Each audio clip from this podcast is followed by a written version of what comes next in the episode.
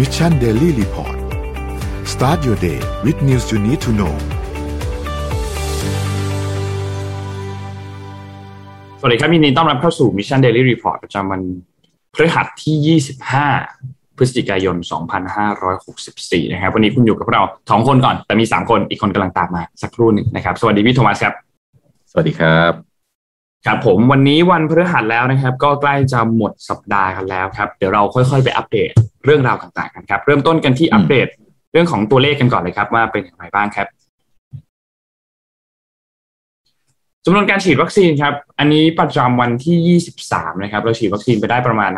550,000 โดสนะครับ รวมๆแล้ว 89.8 ล้านโดส เป็นเข็มที่ 1 47 ล้าน เข็มที่ 2 39.7 ล้าน และเข็มที่ 3 3.1 ล้านนะครับ ถัดไปครับ ความคืบหน้าของการฉีดวัคซีนครับ ตอนนี้เราเหลือเวลาอีก 38 วันจะสิ้นปีนะครับ 100 ล้านโดสภายในสิ้นปีนี้คิดไปแล้วฉีดไปแล้วเนี่ย 86.75%นะครับ เหลือต้องฉีดอีกประมาณ 13.2 ล้านนะครับสถานการณ์ผู้ป่วยครับตอนนี้อยู่ในโรงพยาบาลปกตินะครับ 41,000 นะครับอยู่ในโรงพยาบาลสนามประมาณ 40,000 นะครับเป็นผู้ป่วยอาการหนักลดลง 6 คนครับอยู่ที่ 1,529 และใส่เครื่องช่วยหายใจลดลง 5 คนอยู่ที่ 358 นะครับ รักษาหายประมาณ 7,300 คนครับ ไปดูดูตัวเลขเศรษฐกิจกันบ้างครับ เริ่มต้นที่ตลาดหลักทรัพย์เซ็ตบ้านเราครับ บวก 0.21%นะครับ อยู่ที่ 1,649.82 นะครับ ดาวโจนส์ครับติดลบ 0.29%นะครับ NASDAQ ติดลบ 0.73%นะครับ NYSE ครับบวกขึ้นมา 0.37%นะครับและฟุตซี่นะครับติดลบ 0.22%แล้วก็หังเสียงครับบวก 0.14%ครับ ราคาน้ำมันดิบครับปรับตัวลงเล็กน้อยเท่านั้นนะครับ WTI ครับอยู่ที่ 78.14 นะครับติดลบ 0.46%นะครับแล้วก็ Brent crude oil นะครับอยู่ที่ 81.96 นะครับติดลบมา 0.43%นะครับราคาทองคำครับยังคงปรับตัวลงอย่างต่อเนื่องนะครับ ตอนนี้อยู่ที่ 1,783.86 นะครับติดลบ 0.30%นะครับแล้วก็คริปโต แดงให้กระดาเลยนะครับ ช่วง 24 ชั่วโมงที่ผ่านมานะครับบิตคอยครับอยู่ที่ประมาณ 56,000นะครับอีเทเรียม4,200นะครับ Binance ครับ 581นะครับโซลาร่า208นะครับ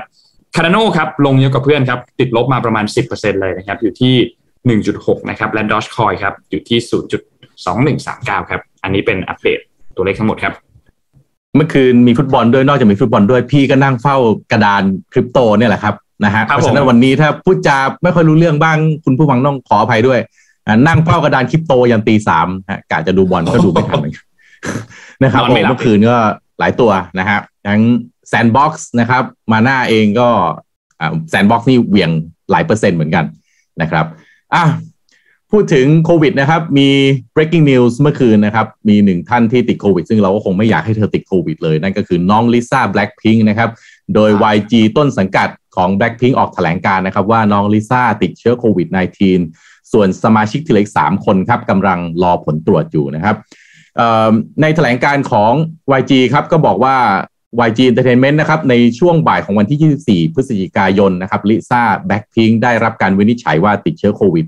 -19 ขณะที่สมาชิก Blackpink อีก 3 คนคือเจนี่โรเซ่แล้วก็จีซูยังไม่ได้ถูกจัดเป็นกลุ่มบุคคลใกล้ชิดนะครับ แต่ทั้ง 3 คนได้รับ ได้เข้ารับการตรวจหาเชื้อโควิด -19 แบบ PCR ทันทีนะครับ หลังจากทราบข่าวของลิซ่านะครับ ซึ่งขณะนี้อยู่ระหว่างการรอผลโดยทีมงานได้เปิดเผยข้อมูลดังกล่าวอย่างรวดเร็วนะครับ และถูกต้องกับทีมงานแล้วก็เจ้าหน้าที่พร้อมกับได้ใช้มาตรการป้องกันที่เข้มงวด แล้วก็มาตรฐานของหน่วยงานสาธารณสุขนะครับ YG ก็ยังกล่าวทิ้งท้ายนะครับว่าพวกเราจะไม่หยุดที่จะให้การสนับสนุนอย่างเต็มที่ และให้ความสำคัญกับสุขภาพของศิลปินและทีมงานที่เกี่ยวข้อง หากมีความคืบหน้าอย่างไร พวกเราจะรีบรายงานให้ทราบอีกครั้งโดยเร็วนะครับ ก็เป็นกำลังใจให้กับน้องลิซ่านะครับ เดี๋ยวก็น้องลิซ่าเขาน่าจะได้รับวัคซีนนะ คิดว่านะฮะอืมเดี๋ยวนี้ถ้าได้รับวัคซีนแล้วก็ติดโควิดก็เกือบจะเป็นเรื่องธรรมดาไปแล้วนะครับ ครับอ่าน่าจะไม่เป็นอะไรมากนะครับ ก็รอติดตามข่าวกันอย่างใกล้ชิดนะครับนนพาไปดูเรื่องเมื่อวานนิดหนึ่งครับ เมื่อวานนี้พี่เอ็มเล่าให้ฟังเรื่องเกี่ยวกับเอ่อ ราคาน้ำมันใช่ไหมครับ ที่ทางด้านของสหรัฐเนี่ยเขาคือง่ายคือเขาลากพวกมาหารวมแล้วห้าประเทศเนี่ยคือต้องการที่จะระบายน้ำมันที่เป็นน้ำมันสำรองของประเทศตัวเองเนี่ยออกมานะครับครับเพื่อกดดันทางฝั่งของโอเปกนะครับ ให้อืมเพิ่มกำลังการผลิตขึ้นมาให้มากกว่านี้นะครับครับ ก็ทำให้เกิดอาจจะเป็นสงครามน้ำมันเล็ก ๆ ขึ้นมา เป็นจุดเริ่มต้นแล้วกันนะครับ เพราะว่าตอนนี้อย่างที่เราเห็นครับว่าราคาน้ำมันเนี่ย ก็จะวิ่งอยู่ตั้งแต่ประมาณ 70 ไปปลาย 78 79 จนถึง 80 ต้นๆ ประมาณนี้นะครับ ซึ่งก็ยังถือว่าสูงอยู่นะครับ แล้วก็โจไบเดนเองเนี่ยเขาก็ตัดสินใจในการที่จะจะทำเขาเรียกว่า strategic petroleum reserve SPR เนี่ยคือปล่อยน้ำมันดิบจากคลังของเขาเนี่ยออกมานะครับ รวมๆแล้วเนี่ยคือ 50 ล้านบาร์เรล แล้วก็ขอความร่วมมือกับอีก 5 ประเทศก็คือจีน อินเดียสหราชอาณาจักรญี่ปุ่นแล้วก็เกาหลีใต้นะครับ ซึ่งทั้งหมดเนี่ยเป็นประเทศที่ บริโภคน้ำมันเยอะทั้งหมดเลยนะครับทีนี้พอปล่อยออกมาทั้งหมดเนี่ยรวมๆแล้วเนี่ยก็คาดว่าน่าจะอยู่ประมาณแบบเกือบเกือบร้อยล้านบาร์เรลเหมือนกันทั้งหมดถ้าถ้าปล่อยน้ำมันสำรองออกมาเนี่ยนะครับ ทีนี้เขาก็มีการวิเคราะห์กันนะครับ ว่าทางด้านของการระบายน้ำมันออกมาเนี่ยโอเคแน่นอนแหละ มันก็คือฮาในช่วงนี้กระทบกับเรื่องของราคาน้ำมัน แต่มันก็เป็นแค่ช่วงระยะสั้นเท่านั้น เพราะว่าน้ำมันอันนั้นอะพอออกมาปุ๊บเนี่ยนะครับ ผลักดันมันก็ผลักดันให้ราคาน้ำมันอาจจะดรอปตัวลงมานิดนึงเพราะสป라이มันเพิ่มมากขึ้น แต่พอถึงเวลาจริงๆแล้วเนี่ย มันไม่ได้มาจากสป라이ที่มันเพิ่มขึ้นจากการผลิตขึ้นมาจริงๆมันก็มาแค่ช่วงระยะสั้นเพราะหลังจากนั้นเนี่ย ถ้าโอเปกไม่ได้มีการเพิ่มกำลังการผลิตขึ้นมาจริงๆเนี่ยมันก็ ราคาเทรนน้ำมันในระยะยาวเนี่ยมันก็ยังคงเป็นแบบเดิมนะครับ พอเป็นแบบนั้นเนี่ยนะครับพอราคาน้ำมันเนี่ยมันปรับขึ้นมันก็กระทบกับการเติบโตของเศรษฐกิจทั่วโลกใช่ไหมครับเพราะว่าน้ำมันมันเป็นต้นทุนหลักๆ เลยในเรื่องของการผลิตเรื่องของการขนส่งด้วยนะครับ เพราะฉะนั้นไม่มีใครอยากเห็นราคาน้ำมันสูงมากอยู่แล้วนะครับ ก็เลยสุดท้ายออกมาเป็นรูปแบบนี้ ทีนี้นักวิเคราะห์เนี่ยเขาก็มีการมองกันครับว่าหลังจากนี้ แล้วราคาน้ำมันมันควรจะไปอยู่ที่ประมาณเท่าไหร่ อนนี้มองกันอยู่ที่ระดับประมาณ 70-75 ดอลลาร์ต่อบาร์เรลนะครับน่าจะอยู่ประมาณตรงนี้นะครับ ก็หลังจากนี้เนี่ยต้องติดตามการประชุมของ o p e ปแล้วก็ non o p e ปนะครับว่าเขาจะมีการตอบโต้อย่างไรนะครับ เพราะแน่นอนแหละว่าด้วยความที่เขาเป็นหนึ่งในเป็นเป็นกลุ่มที่ผลิตน้ำมันหลักของโลกแล้วกันนะครับผลิตได้เยอะเยอะที่สุดเนี่ยนะครับดีมาเองตอนนี้เราเห็นเริ่มมีการคลายล็อกดาวน์กัน ดีมาเองก็ฟื้นตัวมาอยู่แล้วนะครับ แม้ว่าทางฝั่งของโอเปกและนอนโอเปกเองจะยังคงใช้กำลังการผลิตตามขั้นบันไดที่เขาวางแผนกันไว้เนี่ย แต่อย่างไรก็ตามปริมาณน้ำมันดิบก็จะค่อยๆ ทยอยออกมาเพิ่มขึ้นเพิ่มขึ้นเพิ่มขึ้นด้วยกันนะครับ และที่สำคัญคือราคาไม่น่าจะกลับขึ้นไปสูงแบบที่เราเห็นก่อนหน้านี้อยู่แล้ว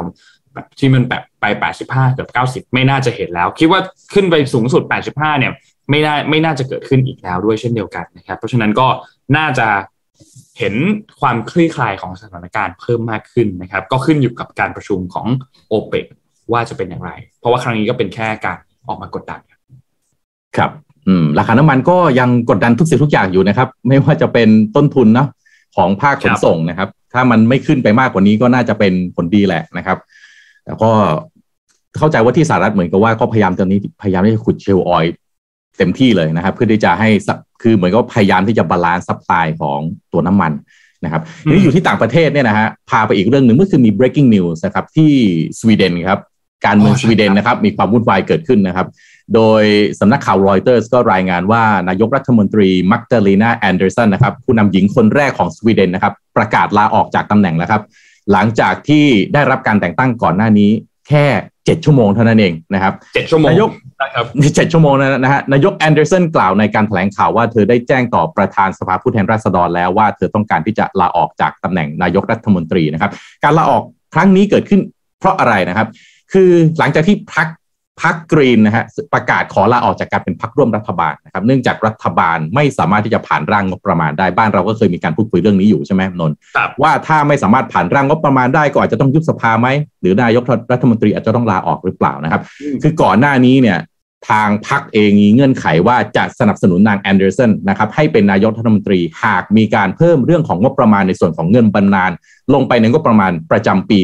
2022 นะครับ ทีนี้พอมันไม่มีเรื่องนี้เข้ามาปั๊บพรรคกรีนก็เลยขอถอนตัว พอขอถอนตัวปั๊บเลยทำให้ฝั่งรัฐบาลกลายเป็นเสียงข้างน้อยทันทีนะครับมักดาเลนาแอนเดอร์สันเนี่ยนะครับก้าวขึ้นเป็น candidate นายกรัฐมนตรีหลังจากที่ได้รับตำแหน่งหัวหน้าพรรคโซเชียลเดโมแครตแทนที่ของสเตฟานลอเวนนะครับอดีตนายกรัฐมนตรีที่พ้นจากตำแหน่งจากการพ่ายแพ้โหวตไม่ไว้วางใจเช่นกันนะครับ แล้วก็ได้รับอนุมัติจากสภาผู้แทนราษฎรไปแล้วในวันนี้นะครับ ก็เป็นที่น่าจับตาดูครับว่า ที่สวีเดนนะครับจะมีบทสรุปของอด้านบริหารอย่างไรนะครับ เพราะว่านี่เป็นนายกรัฐมนตรีหญิงคนแรก แต่ก็ลาออกภายใน 7 ชั่วโมงนะครับ breaking news เมื่อคืนอ่านข่าวแล้วโอ้ทุกคนตกใจทันทีฮะเจ็ดชั่วโมงเท่านั้นเองเหรอกว่าจะเป็นนายกรัฐมนตรีนี่จริงมันไม่ได้ง่ายนะครับ แต่ว่าแน่นอน ตอนนี้เราจะเห็นอะไรแบบนี้เกิดขึ้นเยอะฮะพักผสมนะฮะหมายถึงว่าฝ่ายรัฐบาลที่ต้องเกิดจากการผสมเอาหลาย ๆพรรคมา ทีนี้พอมีการถอนตัวแบบนี้ขึ้นปั๊บเนี่ย ก็ทำให้เสถียรภาพของรัฐบาลมันไม่สามารถที่จะเดินหน้าไปต่อได้นะครับตัวนายกรัฐมนตรีเองก็ไม่รู้เหมือนกันว่าประกาศออกมาแบบนี้แล้ววันนี้จะเป็นอย่างไรดูความเคลื่อนไหวหลังจากนี้ต่อไปแล้วกันนะครับ อืมเมื่อวานนี้ข่าวเกี่ยวกับโควิด เนี่ยเราก็ได้ทางด้านของวัคซีนโมเดอร์นาเตรียมที่จะเข้ามาเพิ่มวันที่ 27 พฤศจิกายนที่จะถึงนี้นะครับ ก็รวมๆแล้วเนี่ยจะเข้ามาอีกประมาณ 1จุดเกือบเกือบ1.4ล้านโดสนะครับ เท่ากับว่ารวมกับล็อตแรกที่เข้ามาประมาณ6แสนก็จะเป็นประมาณ1.9ล้านโดสแล้วนะครับในวันที่20นี้นะครับ ซึ่งก็น่าจะ confirm แล้วนะครับ ว่ามาถึงไทยแน่ ๆ ในวันที่27นะครับ ทีนี้มีอีกเรื่องหนึ่งครับ เมื่อวานนี้เนี่ยมีการทางด้านของสอบคเนี่ยเขาเตรียมที่จะพูดคุยกันเรื่องการสรุปผล เมื่อวานนี้เนี่ยทางด้านผู้ประกอบการผับ แล้วก็สถานบันเทิงเนี่ยก็ต้องรอดูว่าวันพรุ่งนี้คือวันศุกร์เนี่ยนะครับ สวคจะสรุปผลการประเมินสถานการณ์โควิด หลังจากที่เขาเปิดประเทศมาตั้งแต่วันที่หนึ่งเนี่ยนะครับ แล้วก็จะมีการปรับพื้นที่มีการผ่อนคลายจุดต่างๆเนี่ยนะครับ ทางด้านของคุณสุมณีวัชรศิลป์นะครับ เป็นผู้อำนวยการการ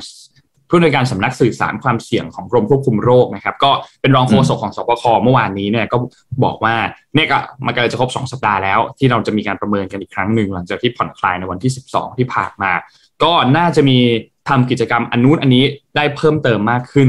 นะครับ ก็ต้องรอรุ้นดูว่าสุดท้ายแล้วจะได้เปิดไหมนะครับเมื่อวานนี้เนี่ยทางด้านของคุณศิระเจนจาคะเนี่ยนะครับ ที่รัฐสภาเนี่ยนะครับ มีการเปิดคลิปผับที่หนึ่งนะครับ ที่เปิดเป็นพื้นที่เปิดเปิดผับเลยอะเป็นสถานสถานบันเทิงเนี่ยนะครับ แล้วก็เปิดมาแล้วก็เหมือนเป็นลักลอบเปิดนะครับ โดยเฉพาะพื้นที่ที่บริเวณหน้าสำนักงานตำรวจแห่งชาติเนี่ยก็เลยอยากทราบว่า ในกรณีนี้เนี่ยใครจะเป็นคนรับผิดชอบ แล้วก็เรียกร้องไปยังฝั่งของสบคด้วยว่าจะมีการปรับในเรื่องของมาตรการอย่างไรนะครับ หลังจากนี้เนี่ยนะครับ ก็ต้องออกมาชี้แจงประเด็นดังกล่าวด้วยสำหรับทางด้านของพบตรก็มีการการเรียกร้องให้พบตรออกมา ว่าเจ้าหน้าที่ตำรวจเนี่ยละเว้นการปฏิบัติหน้าที่หรือเปล่า ได้รับผลประโยชน์อะไรมาหรือเปล่า ก็เลยปล่อยให้เปิดได้แบบนี้นะครับ ก็ก็ก็ไม่ไม่ไม่ไม่รู้เหมือนกันว่าเกิดอะไรขึ้น แต่ว่า เรื่องของผับบาร์เนี่ยจริง ๆ แล้วสงสารเขาเหมือนกันนะเขาเขากลายเป็นเป้าพอสมควรนะครับ คือคือทุกสถานที่มีการมีคนไปรวมกันร้านอาหารก็มีตามพื้นที่ต่างๆ ก็มีคนที่ไปรวมกันเยอะเรายกไปฉันงานลอยกระทงล่าสุดคนเยอะ เยอะมากๆเหมือนกัน แต่ว่าทางด้านของผับบาร์ต่างๆ อะไรเนี่ย ก็ก็ยังไม่สามารถที่จะเปิดได้ ซึ่งก็เข้าใจได้แหละ มันในมุมนึงก็เข้าใจได้ว่า ว่าว่าอาจจะกลัวมีคลัสเตอร์เกิดขึ้น เพราะว่าไปกินเหล้ากินอะไรกันก็สติสัมปชัญญะอาจจะลดลง แต่ในอีกมุมหนึ่งก็สงสารเขาเหมือนกัน เพราะว่าเขาก็เขาก็เขาก็เหมือนธุรกิจอื่นๆที่เขาก็ต้องก็ต้องลืมตาอ้าปากเหมือนกันก็ต้องทำธุรกิจเหมือนกันต้องดำเนินการต่อไปเหมือนกัน ก็รอรุ้นดูครับว่าพรุ่งนี้เนี่ยจะได้รับการคลายมาตรการต่างๆ เรื่องของการล็อกดาวน์และกลับมาเปิดผับบาร์ได้หรือเปล่านะครับ อ่า สวัสดีครับได้ยินเสียงสวัสดีครับ สวัสดีครับ สวัสดีครับ โอ้โหขอโทษดีคอมมันพังสงสัยผมได้เด้อจะเสียเงินใหม่เพราะว่าอย่างนี้เขาก่อนอาทิตย์ก่อนแล้ว แค่กดเข้าไปดูในหน้าเว็บของ Apple ดูราคา Mac ใหม่ ตอนเย็นจอนี้พังเลยนะ อะไรก็รู้ภาพเกิดกระลงมาในเฟซส่วนตัวใช่ไหมเมื่อเช้านี้เอาอีกแหละ แค่จะดูเมื่อคืนแค่คิดในใจแล้วนี่คิดในใจว่าปีหน้าถ้าเราต้องซื้ออุปกรณ์ทำงานใหม่นะคอมนะโทรศัพท์นะอะไรรวมเป็นเงินเท่าไหร่เฮ้ยวันนี้เปิดติดเลยไว้เช้านี้ ดูดิอนุภาพรุนแรงมากถ้าถ้าทางวันนี้จะไปจบที่ Apple Store หรือเปล่าครับพี่ปิ๊กโอ้ไม่ครับ พี่ยังพี่ยังอืดอยู่พี่ยังยังรู้สึกว่า รอดูอีกสักพักหนึ่งครับผม ไม่ได้ดูอะไรหรอกดูเงินในบัญชี ไม่ได้ว่าดูคุณภาพเขานะ คุณภาพเขาดีแล้วล่ะ ดูเงินในบัญชี ครับผมอะพี่ปิ๊กเอาข่าวก่อนเลยไหมฮะ อ่าครับ ก็ตอนนี้พาไปดูที่อังกฤษครับ ที่อังกฤษเนี่ยเขากำลังออกมาตรการใหม่ก็คือบ้านบ้านบ้านพักอาศัยเนี่ยนะครับนิวโฮมเนี่ยที่สร้างตั้งแต่ปี 2024 เป็นต้นไป ก็คืออีกสามปีข้างหน้าเนี่ยบังคับนะครับ บังคับว่าจะต้องติดที่ชาร์จรถ EV เป็นอุปกรณ์มาตรฐานในบ้านอืมคือคือเรียกว่าอ่าปัจจุบันอย่างที่เราทุกคนรู้กันว่า ไอ้เจ้าตัวจุดชาร์จ เนี่ย มันไม่พอสำหรับในหลายประเทศนะครับ มันก็เลยเป็นเป็น challenge อย่างหนึ่งขณะที่ที่อังกฤษเองเนี่ย จุดชาร์จรถ EV ก็ถือว่าจะได้จุดชาร์จสาธารณะนะ ถือว่าค่อนข้างเยอะแล้วนะครับ แต่ว่า อ่า รัฐบาลของบอริสจอห์นสันเนี่ย มองเห็นว่ามันยังไม่พอ คือมันต้องเรียกว่าให้คนสะดวกในการที่จะชาร์จที่สุดนะครับ ก็เลย ออกกฎเลยบังคับ ว่าถ้าปี2024ปุ๊บเนี่ยหนึ่งร้อยเปอร์เซ็นตนะครับ จะต้องมีที่ชาร์จรถไฟฟ้าประจำบ้านนะครับครับแล้วนอกจากนั้นเนี่ยก็ยังมีผลักดันอีกสองนโยบายต่อก็คือเรื่องของภายในปี 2030 นะครับ จะหยุดการจำหน่ายน้ำมันอ่าดีเซล แบบเดิมที่มีอืมดีเซลแบบใหม่ที่เราไม่รู้ว่าเป็นแบบไหนนะนะครับ แล้วก็ภายในปี 2035 ทั้งหมดเนี่ยรถทั้งหมดในอังกฤษจะต้องเป็นรถไฟฟ้า คือถือว่าค่อนข้างเร็วนะสิบอีก 13 ปีนับจากนี้เองนะครับ ก็ปีนี้2021 นะ 13 13 4ปีเนี่ยรถทั้งหมดทุกคันในประเทศอังกฤษจะเป็นรถไฟฟ้า คือถ้าอืมผมเป็นบริษัทรถ ตอนนี้ผมก็ ถือว่างานใหญ่เนอะถือว่างานใหญ่ เพราะว่าต้องต้องปรับรถทั้งหมดที่จะขายนะครับ ถือว่าน่าสนใจนะ เป็นการจะเรียกว่าหักดิบได้ไหมคุณโทมัสแบบนี้ อืมหักดิบได้ไหมต้องปรับยุทธศาสตร์ทันทีนะแต่ว่าจริงอืมๆผมว่าเรื่องพวกนี้พูดคุยกันมานานมากแล้วนะครับอืมว่าเรื่อง climate change เรื่องอะไรพวกนี้ วันนี้ถามว่าต้องปรับไปเป็นรถไฟฟ้าร้อยเปอร์เซ็นนี่น่าประหลาดใจไหมจริงๆก็ไม่น่าประหลาดใจนะสำหรับอืมอืมเอ่อคนที่รักธรรมชาตินะครับอืมเอ่อเอ้ยจจริงๆริงๆสิบกว่าปีนี่มีมีเวลาเยอะนะ เยอะมากนะสิบกว่าปีเนี่ยถ้าเป็นยุคสมัยนี้นะฮะอืมจริงๆประเทศเพื่อนบ้านเราใกล้ๆนี้นนท์จำไม่ได้ว่าประเทศไหนที่ที่มีการออกกฎใหม่เรื่องของการนำเข้ารถยนต์ไฟฟ้าแล้วไม่คิดภาษีภาษีศูนย์เปอร์เซ็นอืต์มอืมอืมใกล้ๆบ้านเราเนี่ยนะไม่แน่ใจว่าประเทศอะไร อืมซึ่งซึ่งอันนั้นแล้ววันน่ะที่ก็ก็ก็หมายความว่าเขาอะสนับสนุนมาก ๆ ในเรื่องของการอืม การจัดการเรื่องสิ่งแวดล้อมด้วย แล้วก็สนับสนุนให้คนเนี่ยซื้อรถยนต์ไฟฟ้ากันมากขึ้น เพราะว่าไม่ไม่มีภาษีนำเข้ารถยนต์ประเภทนี้ อืม ก็อะรถยนต์ไฟฟ้าก็ตอนนี้จะเปลี่ยนรถก็ไม่กล้าเปลี่ยนเหมือนกันนะฮะอยากจะซื้อรถก็แหผมยังรออยู่เลยสเออจิตจะซื้อสงใจจะซื้อเนี่ย เอายังไงดี ไปดูมารุ่นสองรุ่นนะก็แหมขอดูขอมีตัวตัวเปรียบเทียบอีกหน่อยนะอีกหลายๆรุ่นนะค่อยตัดสินใจเออซื้อ แหมคันหนึงก็เป็นล้านจะซื้อเล่นก็ไม่ไหวอะครับ ก็แล้วแล้วรถรุ่นใหม่ๆอะรถรถใหม่ๆมันวิ่งได้ไกลมากขึ้นเรื่อยๆไงใช่ไหมอืมจากแรก ๆ เนี่ยจำได้เลยตอนนั้นนะ BMW i8 ใช่ไหมออกมา ตอนนั้นได้หลักสิบเองนะฮะตอนนี้แข่งกันไม่รู้กี่ร้อยกิโลหลายร้อยกิโลแล้วไอ้คำว่าร้อยกิโลคือหมายว่าชาร์จทีนึงน่ะวิ่งไปได้เท่าไหร่ใช่ไหมฮะอ่าคือระยะทางไกลๆเนี่ยมันก็เป็นผลดี เพราะว่าเอ่อมันใช้ประโยชน์ได้มากขึ้นใช่ไหมถ้าระยะทางใกล้ๆเราก็ไม่กล้าขับไปต่างจังหวัดเพราะว่าจุดชาร์จมันไม่มี นะแต่พอแบบสมมติได้สักสามสี่ร้อยกิโลเมตรอัพเนี่ยโอ้เราจะกล้าไปไกลๆแล้วใช่ไหมฮะอ่านี่ผมพาไปอีกเรื่องหนึ่งนะครับพี่ปิ๊กนนท์ครับล่าสุดเนี่ยนะฮะสหรัฐอเมริกากำลังมีการจัดการประชุมนะครับเอ่อการประชุมของเขาชื่อว่า Summit for Democracy นะครับครับในการประชุมเนี่ยนะครับมีเอ่อชาติที่ได้ถูกเชิญเข้าร่วมประชุมเนี่ยประประมาณร้อยกว่าชาติ เท่า to be exact ที่นับนับกันมาเนี่ยประมาณร้อยสิบชาตินะครับ110แต่ไม่มีชาติไทยครับ ไม่มีไทยนะครับอะบอกการประชุม Summit for Democracy เนี่ยนะครับที่สหรัฐอเมริกาจะเป็นเจ้าภาพจะจัดขึ้นในเดือนหน้านะครับ หลายฝ่ายก็จับตาท่าทีของจีนครับ เพราะว่าไม่มีชื่อไทยนะครับ ไม่เท่าไหร่ อันนี้ไม่ใช่เรื่องยังไม่ใช่ประเด็นใหญ่ระดับโลกนะครับแต่ประเด็นใหญ่ระดับโลกก็คือมีชื่อไต้หวันได้รับคำเชิญด้วยนะครับอืมเว็บไซต์ของกระทรวงการต่างประเทศของสหรัฐอเมริกานะครับ ล่าสุดผมเข้าไปดูฮะมีการเผยแพร่ชื่อชื่อรายชื่อของชาติที่ถูกรับเชิญให้เข้าร่วมการประชุมสุดยอดด้านประชาธิปไตยนะครับ ซึ่งจะจัดขึ้นแบบออนไลน์นะครับในวันที่ 9 ถึง 10 ธันวาคมนี้นะครับโดยจากการตรวจสอบอย่างที่ผมได้เรียนไปนะครับ เข้าไปดูเว็บไซต์ของกระทรวงต่างประเทศของเขาไม่มีชื่อของประเทศไทย แต่มีชื่อของไต้หวันทีนี้ ในภูมิภาคอาเซียนของเรามีมีทั้ง 10 ประเทศเนี่ยมีได้รับเชิญแค่ 3 ประเทศ 3 ประเทศนั้นคือ อินโดนีเซีย มาเลเซีย แล้วก็ฟิลิปปินส์นะครับรายชื่อหลาย ๆ ชาติเนี่ยน่าสนใจเนื่องจากว่ารัฐบาลสหรัฐอเมริกาเนี่ยนะครับ ประกาศเชิญไต้หวันเข้าร่วมการประชุม ซึ่งอันนี้เนี่ยอาจจะสร้างความไม่พอใจให้กับรัฐบาลจีน เพราะว่ามันเหมือนเป็นการรับรองว่าไต้หวันเนี่ยเป็นประเทศ ซึ่งเรื่องนี้มันไม่เคารพในเรื่องหลักการจีนเดียวของจีนนะครับ มันอาจจะเป็นการตีนะฮะความหมายว่าสถานะของไต้หวันอาจจะเทียบเท่าประเทศหรือเปล่านะครับ อันนี้น่าสนใจเพราะว่าหลายครั้งที่เราเอาข่าวมาบอกเรื่องนี้นะครับ จีนออกโรงเตือนสหรัฐอเมริกาตลอดเวลาว่า don't send the wrong signal อย่าส่งสัญญาณผิดๆแต่อันนี้เนี่ย เหมือนกับว่าไม่ได้แคร์เลยว่าสัญญาณนี้มันจะเป็นสัญญาณที่ทำให้เกิดเป็นการท้าทายอำนาจของรัฐบาลจีนหรือเปล่านะครับ หลายฝ่ายก็วิเคราะห์นะครับ ว่ารัฐบาลรัฐบาลสหรัฐอเมริกานะครับ เลือกที่จะไม่เชิญชาติพันธมิตรนะครับ ที่ดูจะมีความแน่นแฟ้นกับรัฐบาลอีกหลายชาติเช่นกันนะครับ เช่นอะไรบ้างครับหลายชาติในตะวันออกกลางแล้วก็ในแอฟริกานะครับเช่นกาตาร์ซาอุดิอาระเบียนะครับหรืออียิปต์จอร์แดนนะครับสหรัฐสหรัฐอาหรับเอมิเรสเช่นเดียวกันนะครับที่ก็ไม่ได้รับเชิญ ซึ่งถ้าเราดูประเทศเหล่านี้เนี่ยครับจะมองเห็นว่าระบบการปกครองของเขาเนี่ยมันไม่ใช่ประชาธิปไตยเต็มที่นะครับเพราะฉะนั้นชื่อการประชุมเนี่ย Summit for Democracy ก็เลยตีความได้ว่าสหรัฐอเมริกาอยากจะแสดงออกถึงท่าทีที่สนับสนุนเรื่องของประชาธิปไตยอย่างเต็มที่นะครับสำหรับการปก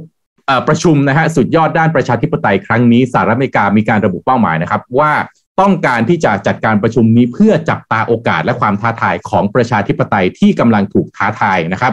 พร้อมชั้งตั้งประเด็นสำคัญเอาไว้ 3 เรื่องก็คือ ป้องกันปานการปกครองแบบเผด็จการนะครับ มีการต่อสู้กับการทุจริต แล้วก็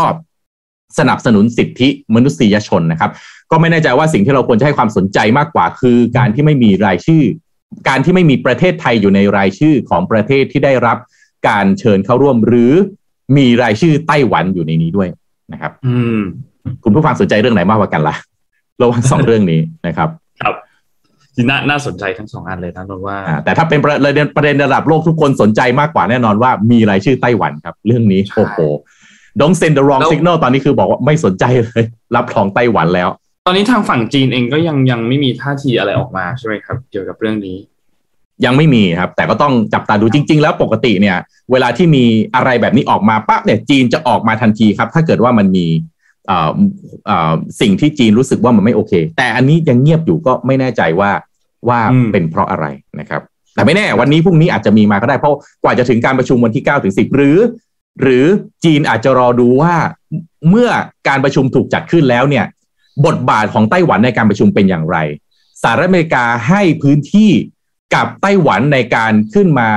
มีปากมีเสียงไหมนะครับ หรือนางไช่อิงเหวินที่อาจไม่แน่ใจด้วยว่าใครจะเป็นคนที่ไปเข้าร่วมประชุมในครั้งนี้นะครับ ถ้าไต้หวันมีบทบาทมากในการประชุม Summit for Democracy เนี่ยนะครับ อาจจะเป็นไปได้ว่าจีนอาจจะออกโรงมาตอนนั้นก็ได้ ก็ต้องจับตาดูหลังจากวันที่ 10 ธันวาที่มีการประชุมนี้เกิดขึ้นนะครับ ครับ น่าน่าติดตามมากเรื่องนี้ฮึมฮึมกันอีกแล้วนะฮะสองประเทศนี้ไม่จะขออภัยผมไม่รู้ว่าผมจะใช้คำว่าประเทศกับไต้หวัน แล้วมันจะถูกมารยาทหรือเปล่าขออนุญาตแล้วกันนะก็มันฮึ่มๆกันมาตลอดระหว่างสหรัฐอเมริกานะครับ ไต้หวันจีน จะเป็นอย่างนี้ไปตลอดอีกระยะเวลาหนึ่งเลยทีเดียวซึ่งเราในฐานะที่เป็นประเทศที่จะบอกว่าอยู่รอบนอกก็ได้นะ เราอยู่รอบนอก แต่ก็น่าจับตาดูเรื่องนี้มากๆจริงๆเพราะว่า มีความเกี่ยวข้องหลายเรื่องนะครับ ไม่ว่าจะเป็นเรื่องของต้นทุนหลาย ๆ อย่างเซมิคอนดักเตอร์นะครับความสงบซึ่งมันอยู่ใกล้ ๆ เราเองไม่ไกลมากเลย หลาย ๆ ครั้งสหรัฐอเมริกา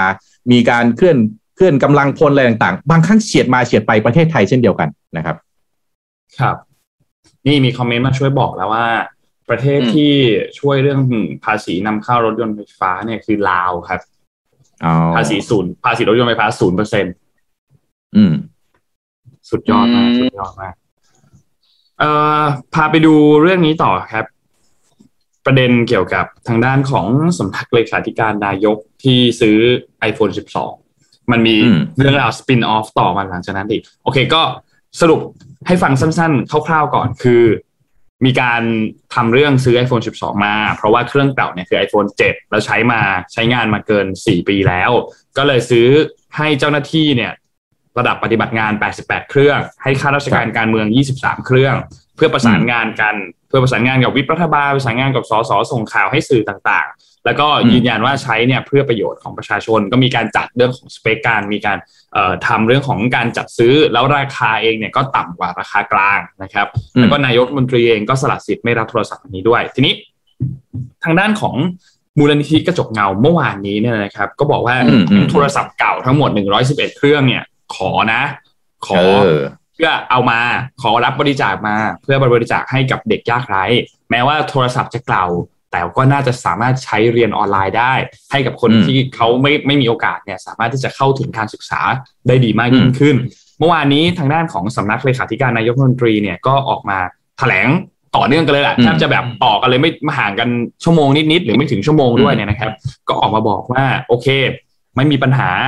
ได้ขอบคุณทางมูลนิธิมากที่มองเห็นโอกาสมองเห็นประโยชน์ของอืมโทรศัพท์เหล่านี้แม้ว่ามันจะเก่าแล้วการใช้งานอาจจะไม่ได้ประสิทธิภาพเต็มที่ แต่ถ้ามีประโยชน์อยู่ก็ยินดีจะอ่าสนับสนุนเรื่องนี้ให้ แล้วก็แจ้งมาแจ้งให้ทางด้านของมูลนิธิกระจกเงาเนี่ยบอกว่า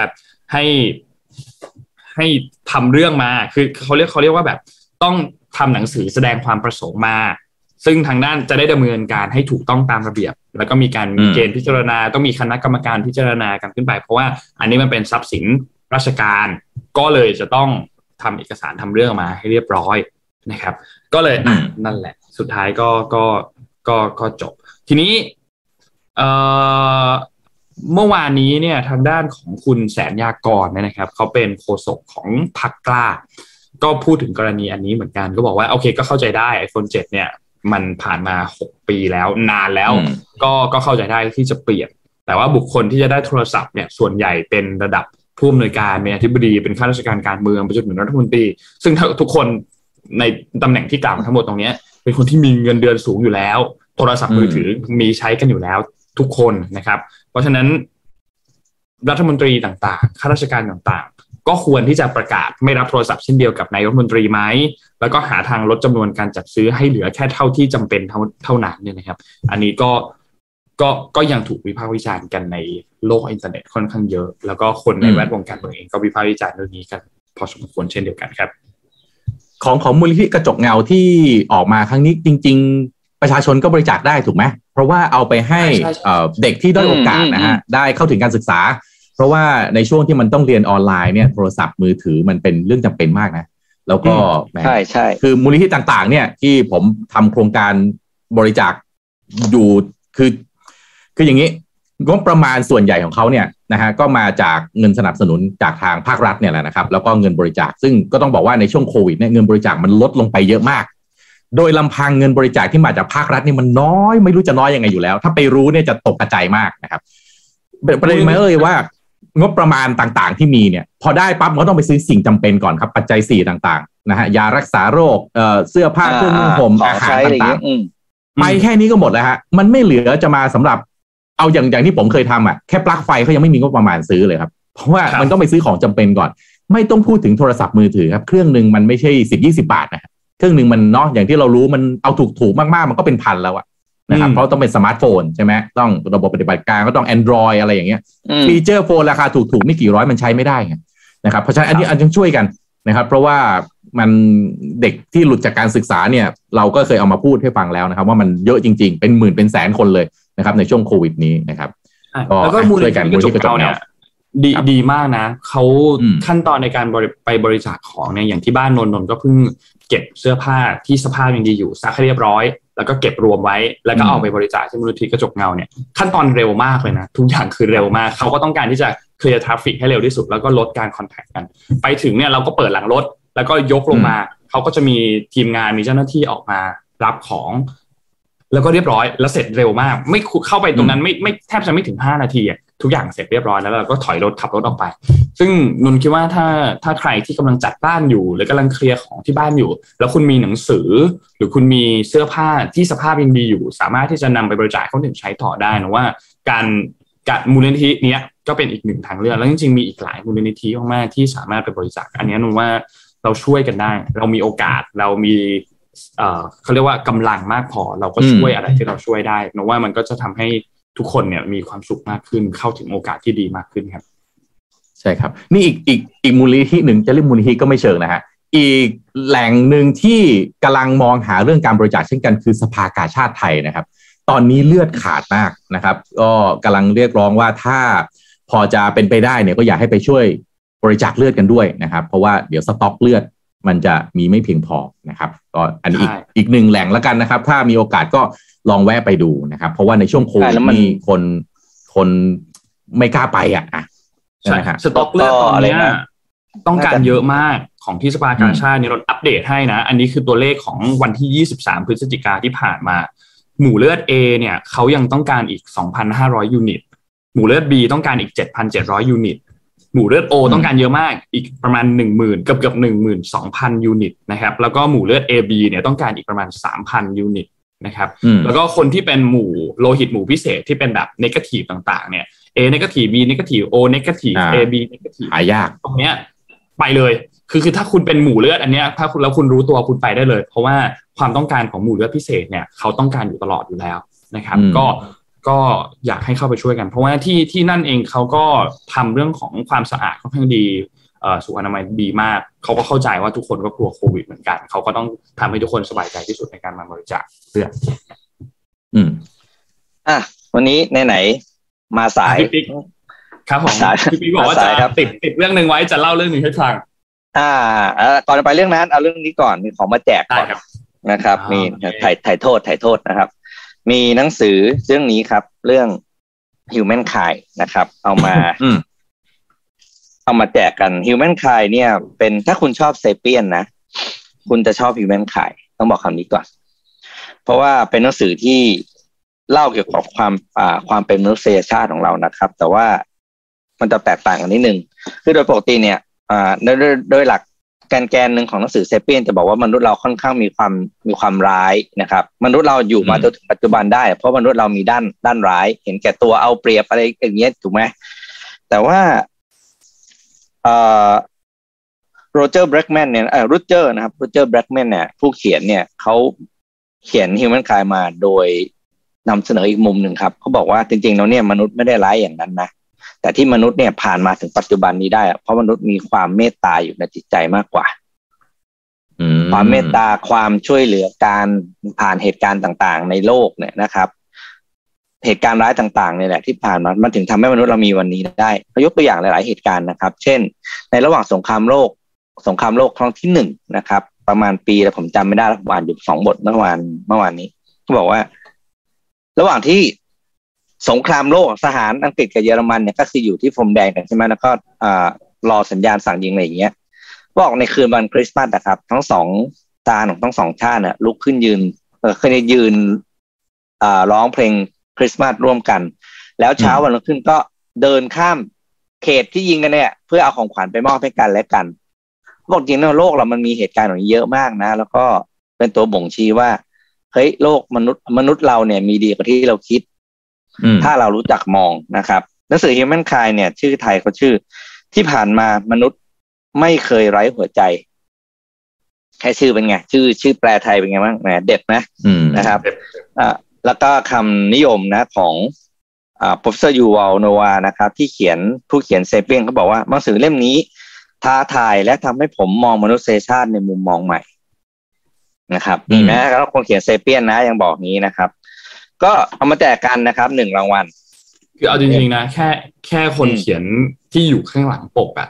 แค่เนี้ยอืมก็ก็จูงใจให้ซื้อมากแล้วเพราะมีอืม professor ยูวาลใช่ไหมครับ แล้วก็มีอดัมแกรนท์แล้วมีซูซานใช่เคนอีกใช่อืมนะครับ คือระดับโลกทั้งนั้นนะครับ เอามาครับแจกกันหนึ่งเล่มนะครับ แล้วก็โอ้โหเล่มนี้ใครได้ไปถือว่า ต้องกระโดดเกาะสมบูรณ์เลยนะ เพราะเล่มนี้เล่มนี้ห้าร้อยห้าสิบเก้าบาทแพงมากเลยนะโอ้ยแต่ว่าเฮ้ยผมไม่คิดว่าชีวิตที่ผมจะอ่านหนังสือหนาๆอย่างนี้ได้นะว่าเราเรียนบางคนไม่อ่านหนังสืออ่านไปสองสามบทเฮ้ยมั่นใจว่าอ่านจบแน่นอนก่อนก่อนสิ้นปี แล้วก็เดี๋ยวมาสรุปอืมให้ฟังนะครับมเอาไปเลย ฟังแล้วดูเหมือนให้เป็นด้าน เป็นด้านด้านซอบวฟกไซด้านด์บวกของเออเอ่อด้านบวกนะของเซเปียนนะเพราะเวลาอ่านเซเปียนบางทีอ่านแล้วเครียดนะฮะมันหนักมันหนัอ่ากนอ่านไปบางทีแบบ โอ้โหตายละมนุษยชาติมัน ขนาดมันอนั้นยู่เลยมาเหรได้อยังไง มันต้องเออมันอยู่มันได้เอ๊ะเราอยู่มันได้ คืออ่านเซเปียนแล้วรู้สึกว่าว่าเออรู้สึกว่าเดี๋ยวมนุษยชาติเนี่ยรอวันล่มสลายอะแต่ถ้าอ่านเล่มนี้อาจจะรู้สึกว่าโอ้ยมนุษยชาติเนี่ยรอวันที่จะถูกอัปเกรดขึ้นไปเรื่อยๆ ถ้าฟังเรื่องย่อจากพี่ปิ๊กเมื่อกี้นะ อืม อืมอ้าวอย่าลืมครับ กดแชร์แล้วก็บอกเรานิดหนึ่งว่าทั่วนี้คุณคิดว่ามนุษย์ และความรู้สึกของเราและมนุษยชาตินี่เป็นยังไง เป็นแบบ ภาพรวมที่เรามองมนุษยชาตินะครับ เอ็นไปทางแบบเซเปียน คือมนุษย์ในร้ายร้ายหรือมนุษย์เนี่ยเหมือนคิวแมนคายคือดีดีให้เขียนและแชร์ความเห็นไปแชร์ความเห็นแล้วก็อะไรนะเขียนความเห็นมาแล้วก็อย่าลืมแชร์โพสต์ให้ด้วยนะครับ เดี๋ยวสมมูลจะเป็นคนเลือกเองนะครับอืมว่าจะสมมอบเรื่องนี้ไปให้สมมูลใครมาทำงาน สมมูลมาทำงานยังครับเนี่ยเอ้ยวันนี้มาเอาวะเสียงเนี่ยสมมูลหน่อยสมมูลมาทำงานหรือเปล่าเนี่ยแหมสมวันมูลนี้ยังเนี่ยวันนี้ยังไม่เห็นสมบูรณ์เลย สมมติไปวิ่งเป็นเพื่อนบอสบ้างบอสบอสบอสไม่มาสมบูรณ์หายนะเนี่ยช่วงนี้ สมมติไปวิ่งเคียงข้างบอสอยู่ อ๋ออ๋อโอเค โอเค แล้วไปแล้อะวนี่อืมพูดถึงเรื่องของความอะไรนะ ความใจดีนะครับ ความพยายามที่อยากจะช่วยให้โลกนี้มันดีขึ้นหนึ่งในบุคคลนั้นที่น่าจะได้รับการยอมรับทางด้านนี้ก็คือบิลเกตส์เนาะหนึ่งน่าจะเป็นเอ่อคนหนึ่งที่นึกถึงนะครับ ในการพัฒนาโลกนี้ให้ดีขึ้นเสมอๆเนี่ยนะครับ ล่าสุดเนี่ยนนท์กับพี่ปิ๊กน่าจะจำได้การประชุม COP 26นะครับหรือ COP 26แล้วแต่จะเรียกเนี่ยนะครับที่เมืองกลาสโกว์ที่สกอตแลนด์ที่ปิดฉากลงไปตั้งแต่ 13 พฤศจิกายนเนี่ยนะครับส่วนหนึ่งของข้อตกลงกลาสโกเนี่ยมันมีเรื่องของเออการแก้ไขสภาพอากาศนะครับหรือ Glasgow Climate Pact นะครับที่ระบุว่าประเทศผู้เข้าร่วมเนี่ยมีการเจรจาเห็นชอบที่จะลดการใช้ถ่านหินนะฮะซึ่งเป็นต้นต่อของเออการปล่อยก๊าซคาร์บอนไดออกไซด์ในกระบวนการผลิตกระแสไฟฟ้านะครับ ทีนี้ โครงการที่น่าสนใจหลังจากที่มีการประชุม COP26 เรียบร้อยแล้วเนี่ยครับคือโครงการของ Terra Power นะครับซึ่งเป็นบริษัทสตาร์ทอัพด้านนวัตกรรมพลังงานนิวเคลียร์นะครับ ซึ่งคนริเริ่มคือคนนี้ครับบิลเกตส์นะครับอภิมหาเศรษฐีชาวอเมริกัน เจ้าของ Microsoft นะครับ ซึ่งโครงการแรกๆโครงการ Terra Power เนี่ยจะเป็นโครงการแรก ๆ ที่จะมีขึ้นหลังการประชุม COP26 ที่ดูแล้วชัดเจนแล้วก็เป็นรูปธรรมนะครับ ที่ ขับเคลื่อนโดยบริษัทเอกชนอเมริกันนะครับ ภายใต้การสนับสนุนของรัฐบาลสหรัฐอเมริกานะครับ ซึ่งยินดีที่จะให้การสนับสนุนทางการเงินประมาณครึ่งหนึ่ง ซึ่งในจำนวนนี้รวมถึงเงินทุน 1,500 ล้านเหรียญสหรัฐนะครับ จากกฎหมายโครงสร้างพื้นฐานจำได้ไหมฮะ ที่ประธานาธิบดีโจไบเดนเพิ่งลงนามเมื่อวันจันทร์ที่ 15 พฤศจิกายนที่ผ่านมาที่ ลงนามอันนั้นปั๊บคนจะจำได้ว่าราคาคริปโตเคอเรนซีร่วงรูดลงไปเลยนะครับแต่จริงแล้วเนี่ยใน ข้อกฎหมายที่ลงนามอันนั้นไปเนี่ยมันมีอีกหลายเรื่องมากที่ช่วยจะบอกว่าเป็นไปตามนโยบายของทางโจไบเดนเองที่ต้องอ,อันดับหนึ่งเลยเนี่ยคือเรื่องของการใช้พลังงานทางเลือกเข้ามา มีส่วนในการพัฒนาโลกนี้นะครับ ก็ทางโครงการทั้งหมดเนี่ยนะฮะมูลค่าการลงทุนเนี่ยสี่พันล้านเหรียญสหรัฐหรือคิดเป็นเงินไทยก็ประมาณสักหนึ่งแสนสามหมื่นล้านบาทนะครับ Terra Power เนี่ยเขาจะสร้างโครงการโรงงานนะครับผลิตกระแสไฟไฟฟ้าพลังงานนิวเคลียร์ขนาด 345 เมกะวัตต์นะครับ ซึ่งจะตั้งอยู่บนที่ดินที่เคยเป็นโรงงานไฟฟ้าพลังถ่านหินในเมืองเคมเมอเรอร์รัฐไวโอมิงนะครับ ซึ่งอยู่ห่างจากซอลต์เลกซิตี้ไปไปทางตะวันออกเฉียงเหนือประมาณ 200 กิโลเมตรนะครับ ซึ่งขณะนี้บริษัทก็กำลังรอการพิจารณาอนุมัติโครงการจากรัฐบาลกลางแล้วก็รัฐบาลท้องถิ่นนะครับข่าวเองก็ระบุว่าในส่วนของโรงงานไฟฟ้าพลังงานถ่านหินที่มีอยู่เดิมเนี่ย ก็จะมีกำหนดปิดตัวฮะในปี 2025 หลังจากนั้นครับก็มีกำหนดเปิดใช้โรงงานโรงงานใหม่ที่เป็นพลังงานนิวเคลียร์ในปี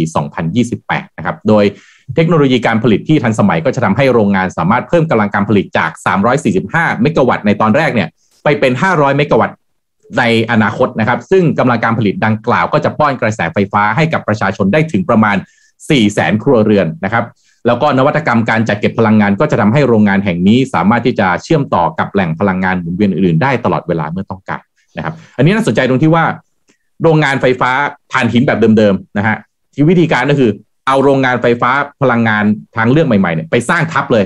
เพื่อที่จะยุติการเอ่อใช้เชื้อเพลิงจากพลังงานเดิมๆที่เป็นถ่านหินหรือเป็นฟอสซิลแบบนี้นะครับ ก็อันนี้น่าจะเป็นอีกหนึ่งเรื่องที่ เป็นไปตามหนังสือ Human Kind ของพี่ปิ๊กเช่นเดียวกันนะครับว่าอะเราทุกคนต่างก็ต้องการพัฒนาโลกนี้ให้ดีขึ้นนะครับ ทีนี้ที่เมืองไทยนะฮะพาไปพาไปดูอย่างนี้ตอบ ที่เมืองเราน่าเราเคยสนใจเรื่องนี้ฮะพลังงานนิวเคลียร์พลังงานไฟฟ้าจากพลังงานพลังงานนิวเคลียร์นะครับ ถ้าย้อนกลับไปเนี่ยประเทศไทยเรามีทางกฟผเนี่ยนะฮะการไฟฟ้ากับภายผลิตแห่งประเทศไทยเขาเคยลงนามนะฮะ MOU ร่วมกับสถาบันเทคโนโลยีนิวเคลียร์แห่งชาติองค์การมหาชนแล้วเนี่ยนะครับ เพื่อที่จะพัฒนาเทคโนโลยีพลาสมาและก็ฟิวชันนะครับ เอาเทคโนโลยีนี้มาใช้เป็นเชื้อเพลิงในโรงงานในโรงไฟฟ้านิวเคลียร์ยุคใหม่นะครับ ซึ่งก็คาดหวังว่าโรงไฟฟ้าแบบนี้จะไม่ก่อให้เกิดมลภาวะสิ่งแวดล้อม แล้วก็ไม่เกิดกัมมันตภาพรังสีในอีก 40-50 ปีข้างหน้านะครับ อันเนี้ยกฟผเขาได้งบประมาณสนับสนุนไปแล้วประมาณ 200 กว่าล้านบาท MOU นี่ถ้าผมจำไม่ผิดเขาลงเขาลงนามไปตั้งแต่ประมาณปีประมาณ 3-4 ปีก่อนอะปี 61 ถ้าจำไม่ผิดนะครับ แล้วทางกฟผเองเนี่ยเขาค่อนข้างจะเชื่อมั่นว่าเทคโนโลยีเอ่อพลาสมาและฟิวชั่นพวกนี้เนี่ยนะครับจะทำให้ค่าไฟฟ้าเนี่ยมีราคาถูกลง เชื้อเพลิงครั้งเดียวเนี่ยสามารถผลิตไฟฟ้าได้นานถึงประมาณ 7-800 ปีนะครับโดยการเติมสารบางชนิดนะครับแล้วก็ตรงนี้จะช่วยสร้างความมั่นคงให้กับไฟฟ้าของประเทศได้ก็น่าสนใจนะครับว่า จริง ๆ เรื่องพลังงานนิวเคลียร์พลังงานพวกนี้เป็นสิ่งที่ controversy เนาะเป็นที่ถกเถียงกันในประเทศเราว่ามันเหมาะสมหรือเปล่า เพราะว่าถ้าย้อนกลับไปก่อนหน้าก่อนหน้านี้เนี่ย มันเคยเกิดเหตุการณ์โรงไฟฟ้าที่เซนไดนะครับที่เตาปฏิกรณ์นิวเคลียร์มันเกิดอุบัติเหตุขึ้นนะครับ พอประเทศไทยเราจะใช้บ้านก็เลยเป็นประเด็นขึ้นมา แต่ว่าไม่รู้เทียบกับการใช้เทคโนโลยีเดิมๆ การเดินไปกับเทคโนโลยีนิวเคลียร์จะช่วยทำให้ความเสี่ยงหรือว่าเรื่องของผลกระทบที่เกิดขึ้นกับสิ่งแวดล้อมจะดีขึ้นหรือเปล่า นะครับ อืม อืม น่าสนใจจริง ๆ อะ เมื่อวานก่อนผมบอกผมมีเรื่องหนึงจะมาเล่าให้ฟังใช่ไหมครับอะวันนี้จะมาเล่าให้ฟังละตาม ตามสัญญาประชาคมที่เราให้ไว้นะครับ ก็เอาภาพแรกขึ้นมาก่อนเลยครับ ภาพเรื่องของประวัติของโทรศัพท์บนโลกนี้นะครับ เป็นไทม์ไลน์ก่อนอืมให้เห็นไทม์ไลน์ก่อนนะ ว่าโทรศัพท์บนโลกนี้มาเป็นยังไงบ้างนะครับ ปีหนึ่งเก้าหนึ่งแปดเจ็ดหกเนี่ย ก็มีการจดสิทธิบัตร โทรศัพท์ โดยเซอร์อเล็กซานเดอร์แกรแฮมเบลนะครับตามที่เราอืมคุ้นชื่อแล้วเราท่องกันมาตั้งแต่สมัยเรียนใช่ไหม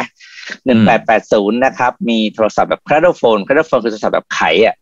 เคยเห็นในหนังแบบที่เป็นหนังย้อนยุคใช่ไหมยกแล้วก็เอามือหมุนหมุนๆข้างๆนะครับอืมหรือที่ภาษาที่ต่อมามันพัฒนาเป็นโทรศัพท์ที่เป็นวงวงๆแล้วไม่อยู่ด้านหน้าแทน แต่เมื่อก่อนเขาใช้ไขแบบไขทางขวาแทนถ้าหมูภาพเห็นจะมีตัวมือจับให้ไขปีหนึ่งเก้าหกศูนย์เนี่ยมันมีโทรศัพท์ที่เป็นปรับปุ่มกดเนาะ นะครับ ออกมาครั้งแรกในโลกนะครับ แล้วก็หนึ่งเก้าแปดแปดเป็นมือ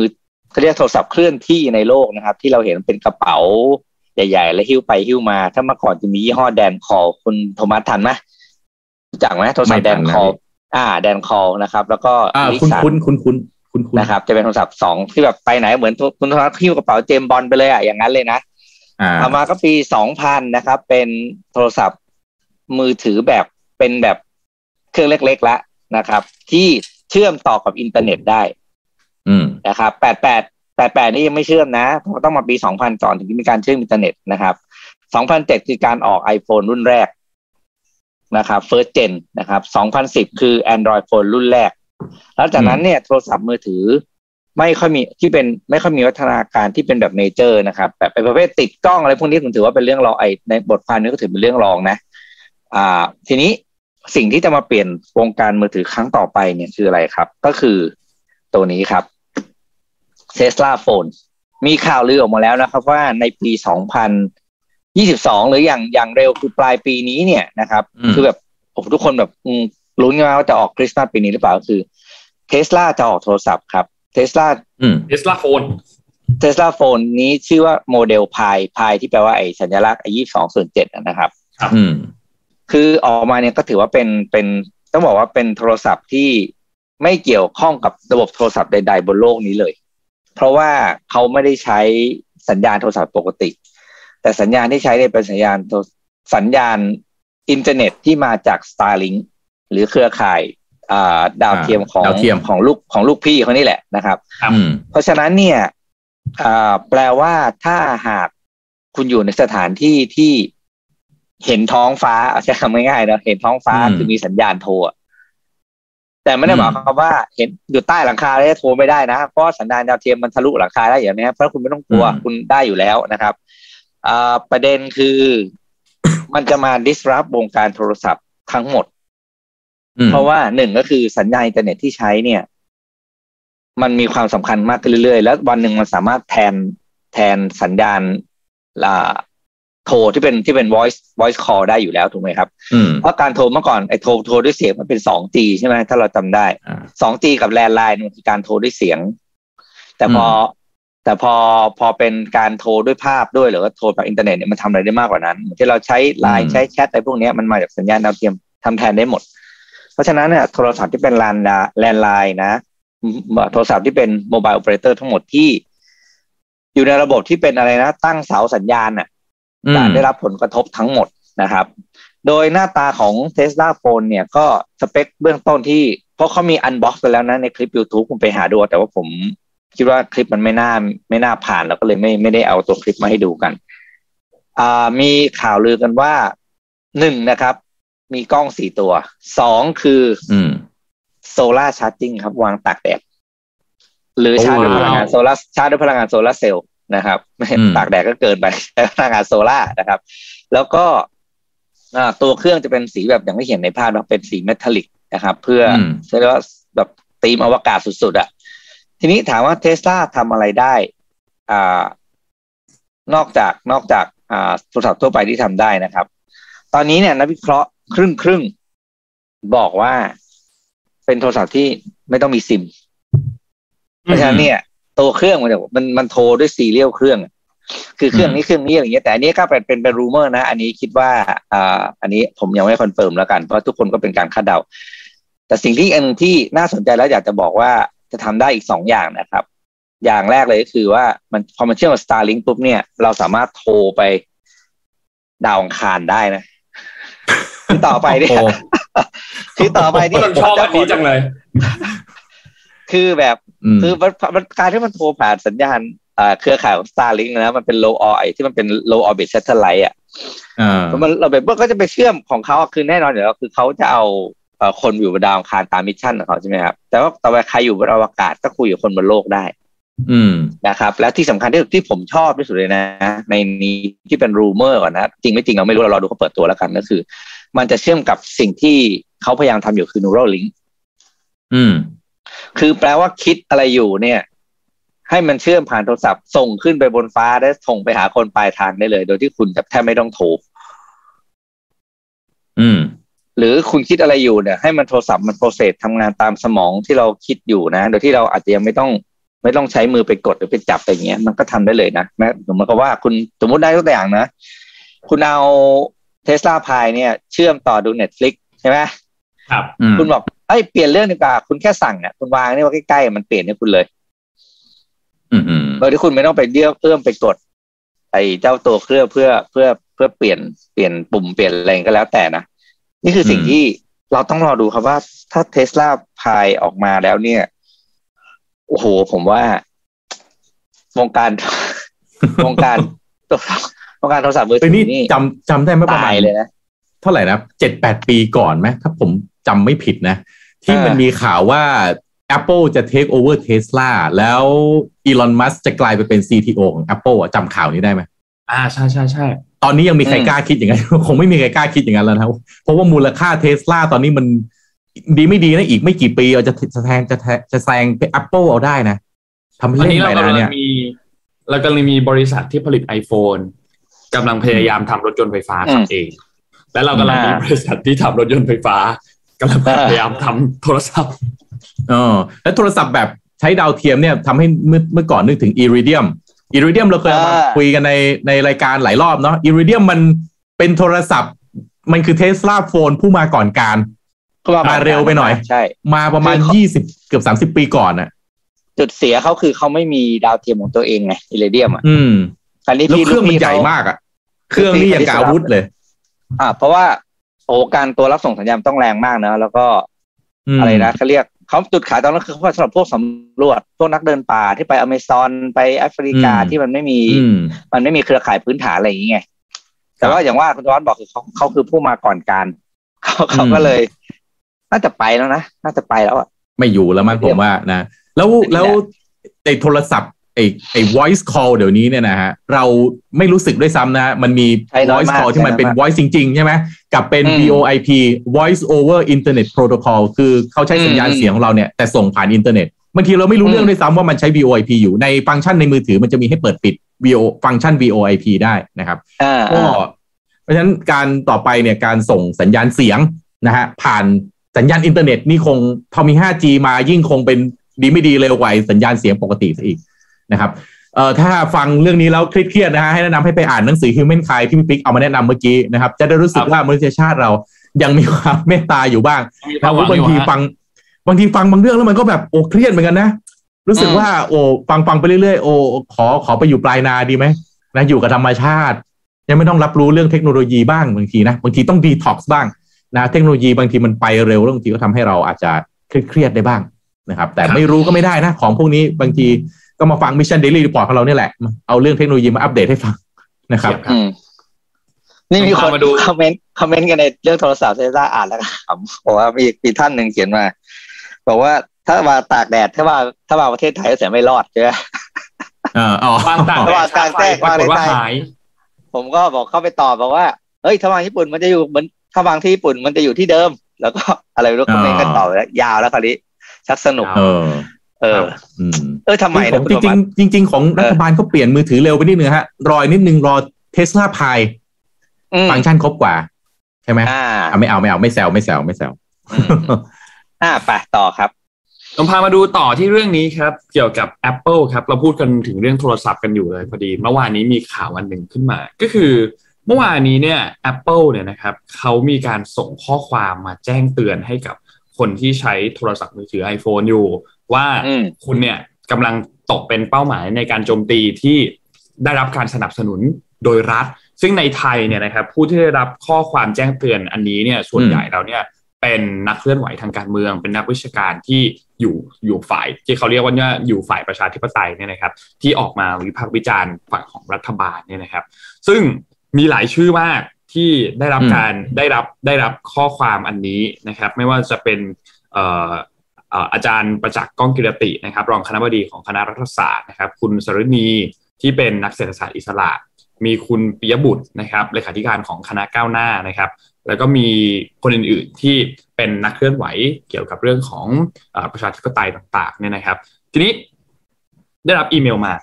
ว่ากำลังตกเป็นเป้าเป็น state sponsors attackers นะครับพูดง่ายๆก็คือเป็นหน่วยโจมตีไซเบอร์ที่ได้รับการสนับสนุนโดยรัฐ เมื่อวานนี้ก็ได้รับอีเมลกันหลายคนวันที่ 24เนี่ยนะครับ โดยอีเมลเนี่ยก็จะมีข้อความเขียนว่าแจ้งเตือนมาว่า iPhone ของคุณกำลังตกเป็นเป้าอยู่สำหรับการโจมตี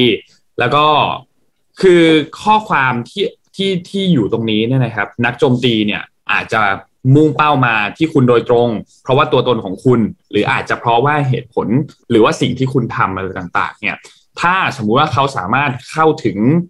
iPhone ของคุณได้ ก็อาจจะเข้าถึงข้อมูลที่เซนซิทีฟได้ เช่น การสื่อสารกล้องไมโครโฟนนะครับ และ Apple เนี่ยก็แนบข้อความที่เป็นแบบคำแนะนำในการเพิ่มมาตรการการรักษาความปลอดภัยของอุปกรณ์เพิ่มเติมขึ้นมานะครับ แต่ทีนี้ Apple เองเนี่ยก็ยังก็ยังไม่ได้แบบ ชี้แจงมาชัดเจนว่าการโจมตีครั้งนี้โจมตีเข้ามาอย่างไร เพราะว่ามันไม่ไม่สามารถที่จะให้รายละเอียดเพิ่มเติมได้เยอะ เพราะว่าอาจจะเป็นการให้ข้อมูลของฝั่งแฮกเกอร์แทนว่าอะเนี่ยคุณเจาะเข้ามาแบบนี้แล้วเขาปรับพฤติกรรมไปหลบเลี่ยงการตรวจจับในอนาคต นั่นหมายความว่า Apple เองก็ตรวจสอบได้ประมาณหนึ่งแต่ไม่ร้อยเปอร์เซนว่าเขาสามารถเข้ามาในโทรศัพท์ของคุณได้หรือยังบางส่วนตรวจสอบได้บางส่วนตรวจสอบไม่ได้ ทีนี้ทางด้านของสำนักข่าว BBC นะครับเขาก็สอบถามไปยังคุณชัยวุฒิ รัฐมนตรีว่าการกระทรวงดิจิทัลเพื่อเศรษฐกิจและสังคมหรือว่า DES นี่นะครับเมื่อวานนี้คุณชัยวุฒิเองก็ให้สัมภาษณ์สั้นๆสั้นมากจริงๆ บอกว่าตอนนี้ยังไม่ทราบเรื่อง แล้วก็ขอตรวจสอบข้อมูลอันนี้ก่อนนะครับ ว่าว่าอืมว่ามีอะไรเกิดขึ้น ทีนี้แจ้งเตือนทุกๆท่านเลยละกันสำหรับคนที่ใช้โทรศัพท์เนี่ยนะครับ Apple เนี่ยเขาก็บอกว่า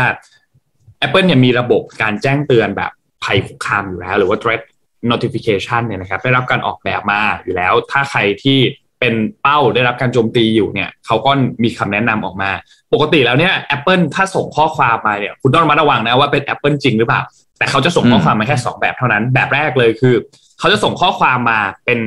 แจ้งเตือนเลย ถ้าเราล็อกอินเข้าไปในเว็บไซต์อันนี้คือ appleid.apple.com นะครับอันนี้เป็นเว็บไซต์ official ของ Apple เขาถ้าคุณล็อกอินเข้าไปแล้วคุณเจอมันแจ้งเตือนข้างบนเนี่ยก็หมายความว่าโทรศัพท์ของคุณเนี่ย กำลังถูกเป็นเป้าโจมตีอยู่สองคือเขาจะส่งอีเมลมาหาคุณเลย หรือส่งข้อความไปยังเบอร์โทรศัพท์เบอร์โทรศัพท์ที่มันผูกกับ Apple ID ของคุณนะครับ ซึ่งก็ต้องระมัดระวังอยู่ดีนะ เพราะว่า Apple เนี่ยเขาจะไม่มีการขอให้เราคลิกลิงก์อะไรแปลกๆไม่มีการขอให้เราติดตั้งแอปพลิเคชันแปลกๆหรือ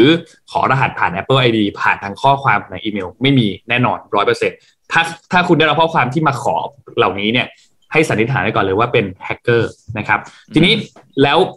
ข้อแนะนำของเขาที่เขาบอกเนี่ยคือ คุณควรจะอัปเดต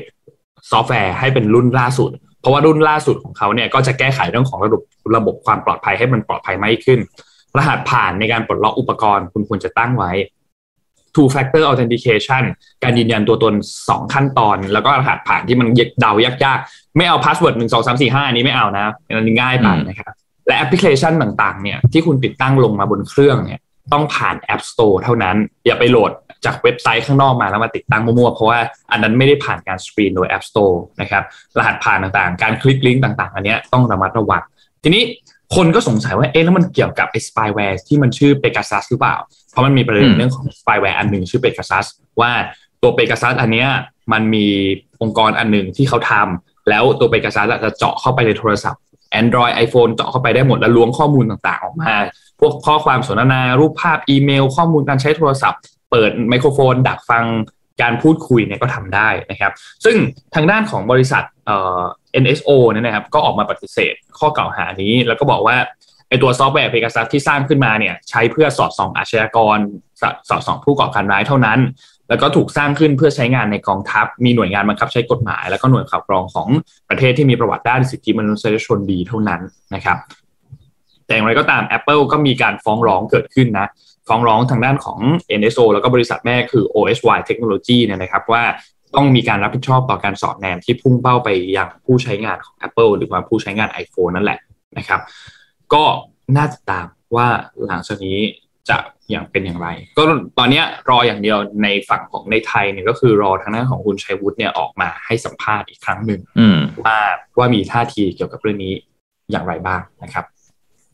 เรื่องดิจิตอลนี่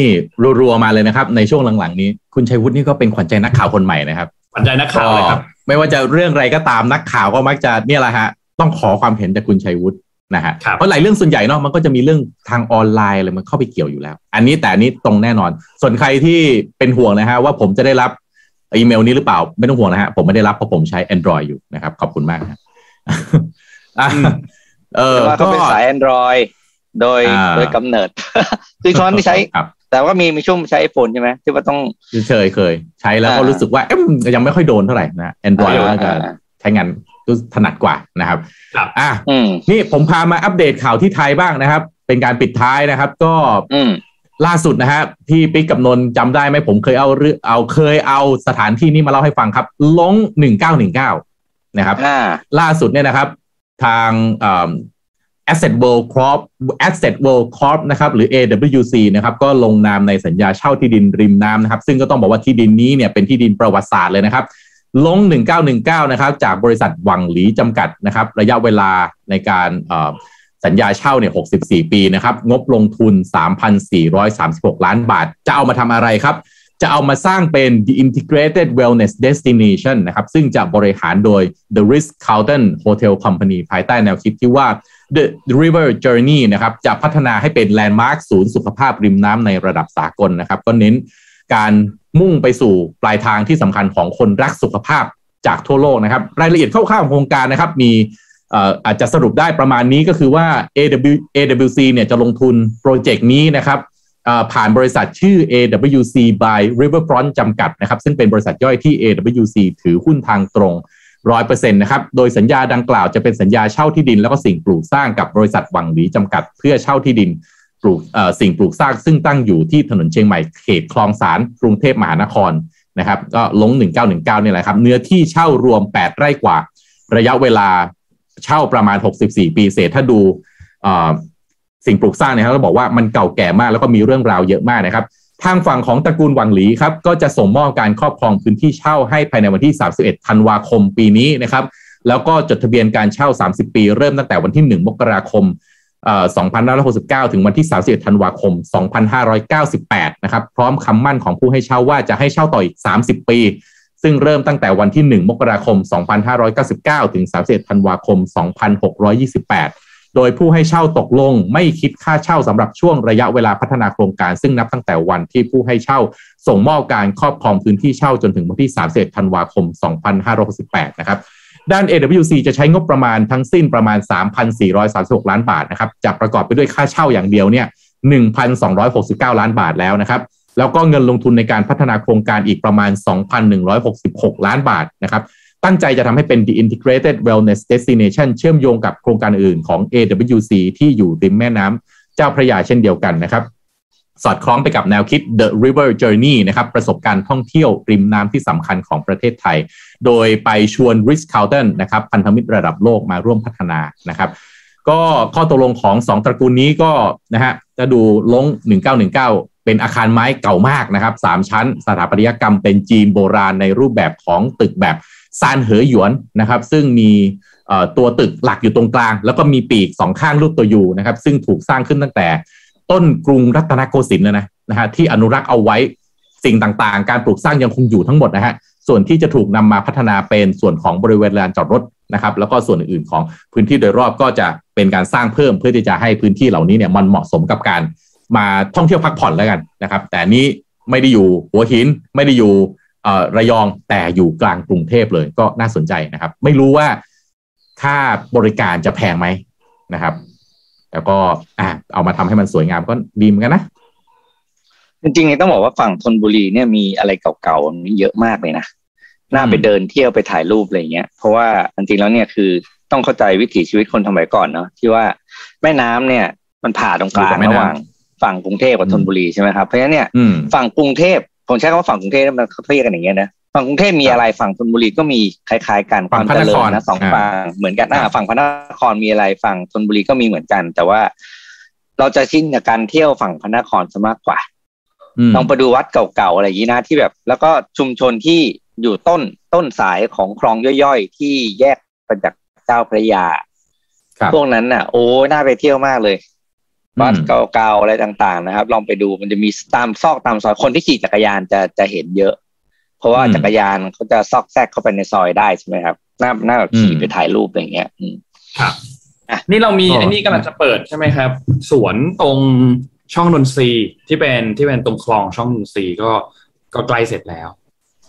ทางด้านของผู้ผู้ว่าผู้ว่าชวินขวัญเมืองเองก็บอกว่าตอนนี้ห้าสิบเปอร์เซ็นละ แล้วก็คาดว่าน่าจะเปิดได้เนี่ยในช่วงปลายเดือนหน้า วันที่ยี่สิบห้าธันวาคมปีนี้เนี่ยครับ ก็ก็ใกล้ที่จะได้เปิดแล้วก็เป็นอีกอีกอีกจุดหนึ่งเป็นเพราะว่าตรงคลองช่องนนทรีเองก็ก็ต้องบอกว่าอยู่ใจกลางเมืองเหมือนกันนะครับ แล้วก็เป็นย่านธุรกิจที่มีคนอาศัยอยู่ตรงนั้นเยอะมากพอสมควรเหมือนกันนะครับ ก็ที่ผ่านมาเนี่ยตรงนั้นมันเป็นเป็นเส้นระบายน้ำทั้งน้ำดีจากธรรมชาติน้ำเสียจากอาคารบ้านเรือนก็ไหลรวมกันบนคลองตรงนี้เนี่ยนะครับ ก็ภาพจำของเราเนี่ย เวลาผ่านไปแถวนั้นเนี่ยก็คือเหม็น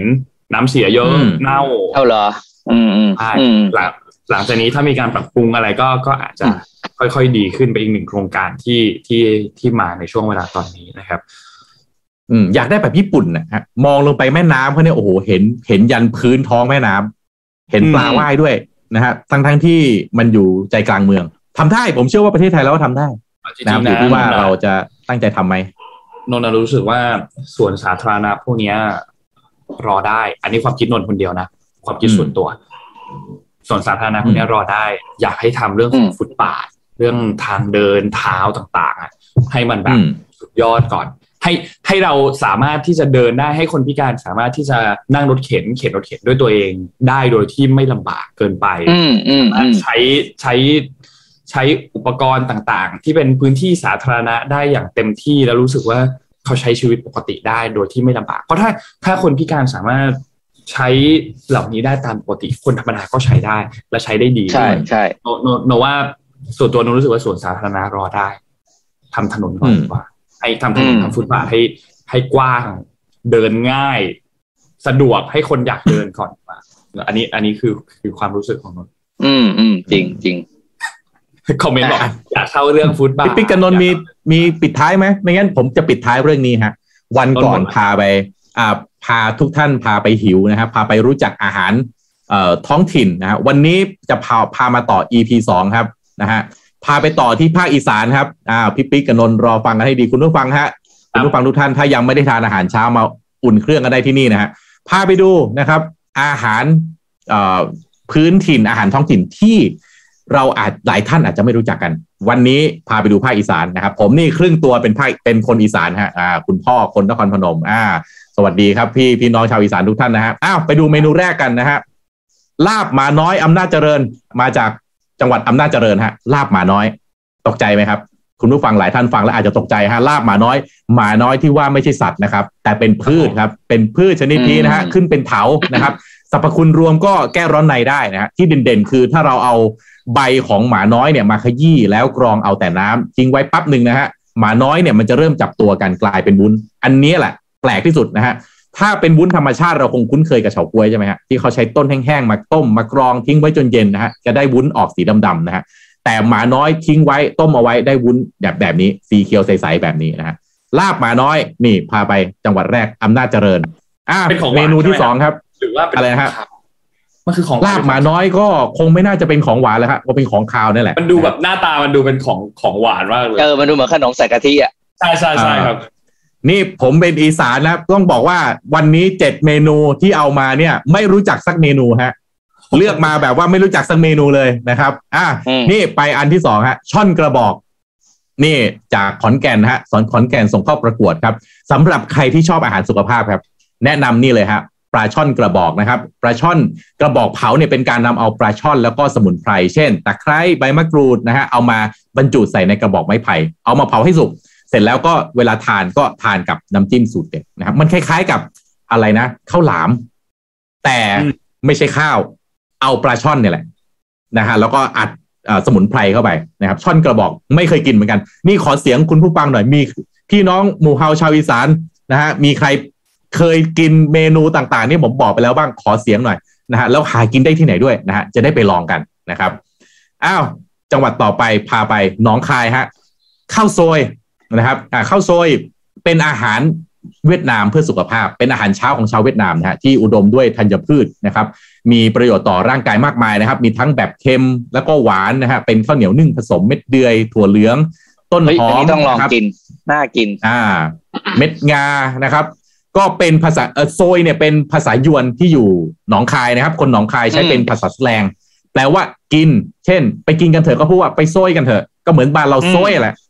โซยอะไรทำนองเนี้ยไปโซยกันเถอะนะฮะก็ต้องบอกว่าที่หนองคายนครพนม สกลนครแถบนั้นเนี่ยก็มีถิ่นเป็นถิ่นเรนูนครนะครับ ก็เนี่ยมีชนชนชาวยวนนะครับ ชาวมอญอยู่ในนั้นเยอะนะครับ พวกอาหารอย่างเอ่อเฝอเนี่ยนะฮะไอ้ก๋วยเตี๋ยวยวนเนี่ย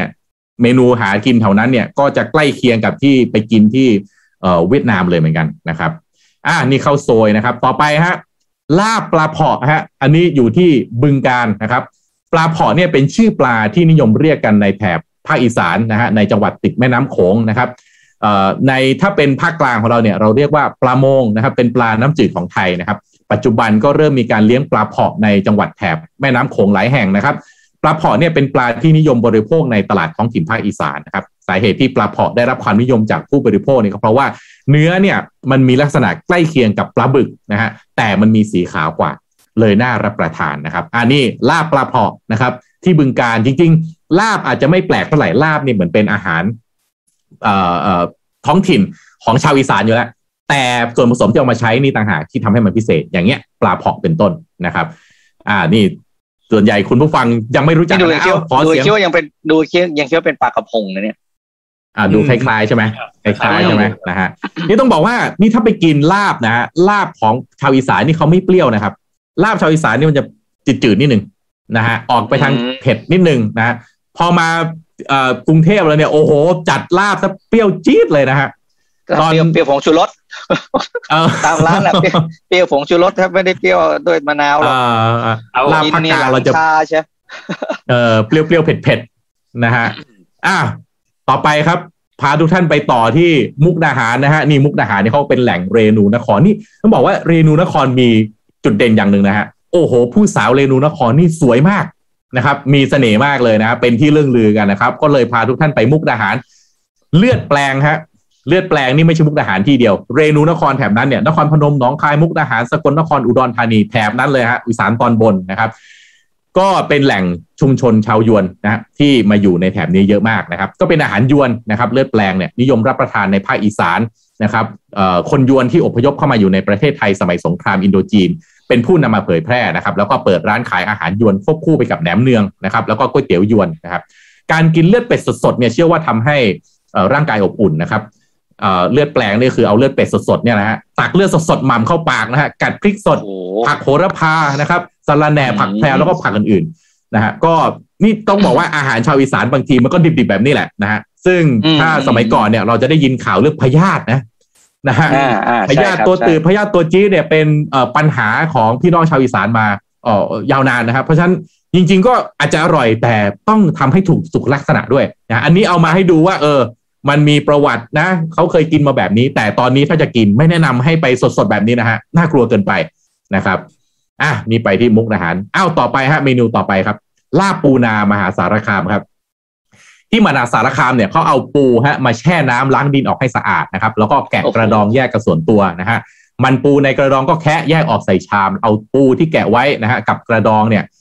ที่แคะเอาไว้เนี่ยนะฮะออกไปตำนะฮะถ้ามีเครื่อง เครื่องปั่นก็จัดการใส่ลงไปเลยฮะเติมน้ำนิดหน่อยแล้วก็ปั่นโลดนะครับ เสร็จแล้วก็กรองน้ำที่ได้ออกมาด้วยตะแกรงนะฮะกรองเสร็จก็เอาปูที่แค่ไว้ผสมลงไปนำมาเคี่ยวไฟปานกลาง จนน้างวดนะฮะเหลือพอดีก็อย่าให้อย่าให้น้ำมันแห้งมากนะฮะแล้วก็เครื่องปรุงฮะพริกป่นข้าวคั่วน้ำปลาเกลือนะฮะใส่ส่วนผสมลงไปนะครับ แล้วก็ชิม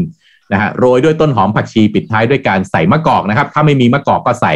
มะนาวแทนได้นะครับ แล้วก็กินควบคู่กับผักพื้นบ้านสดๆนะฮะ แล้วก็ข้าวเหนียวอุ่นๆนะฮะล้อมวงกินกันอร่อยดีนะครับ แต่ก็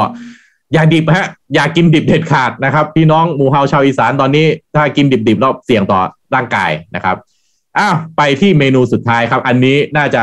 ไม่เคยได้ยินกันแน่นอนนะฮะอังแกบอังแกบบอบโอ้โหผมพูดยังพูดผิดพูดถูกเลย อังแกบบอบนี่คือกบยัดไส้ครับ หรืออั่วกบนะฮะอันนี้ที่สุรินทร์นะครับ อังแกบบอบเนี่ยเป็นภาษาท้องถิ่นของจังหวัดสุรินทร์แปลว่ากบยัดไส้นะครับ ซึ่งเป็นการถนอมอาหารแบบภูมิปัญญาชาวบ้านที่จังหวัดสุรินทร์เนี่ยเขาสืบทอดกันมานานนะครับแต่ว่า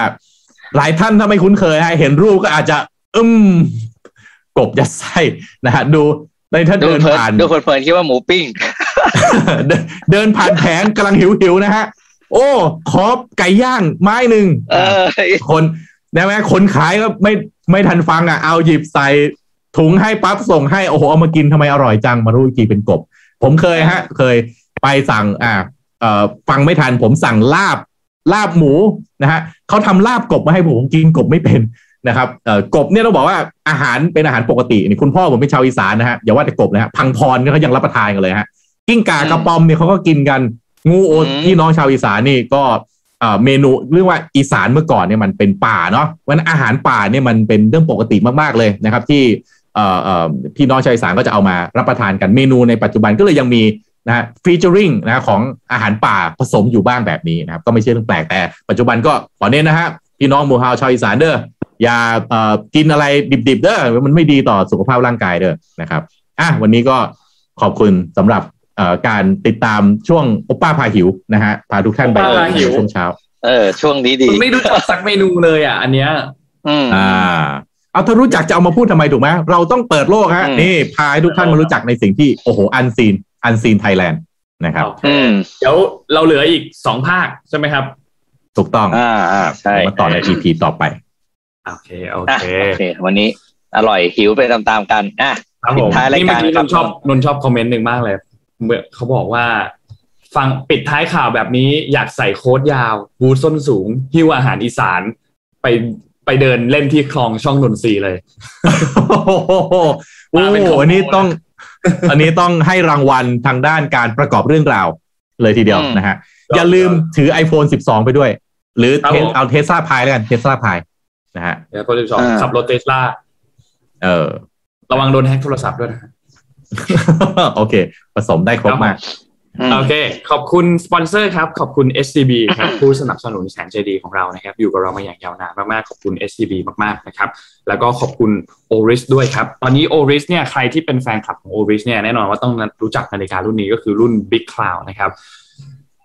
จุดโดดเด่นของรุ่นนี้เนี่ยคือเม็ดมะยมที่มีขนาดใหญ่ แล้วก็ต้องบอกว่าเป็น iconic collection ของ o r i ชเลยก็ว่าได้ ตอนนี้เนี่ยเขามีการจับตัว top seller ของกลุ่มนี้นะครับ ที่เป็นกลุ่ม Pointer Date มาให้ชมกันด้วย อันดับหนึ่งเนี่ยคือ Big Crown Pointer Date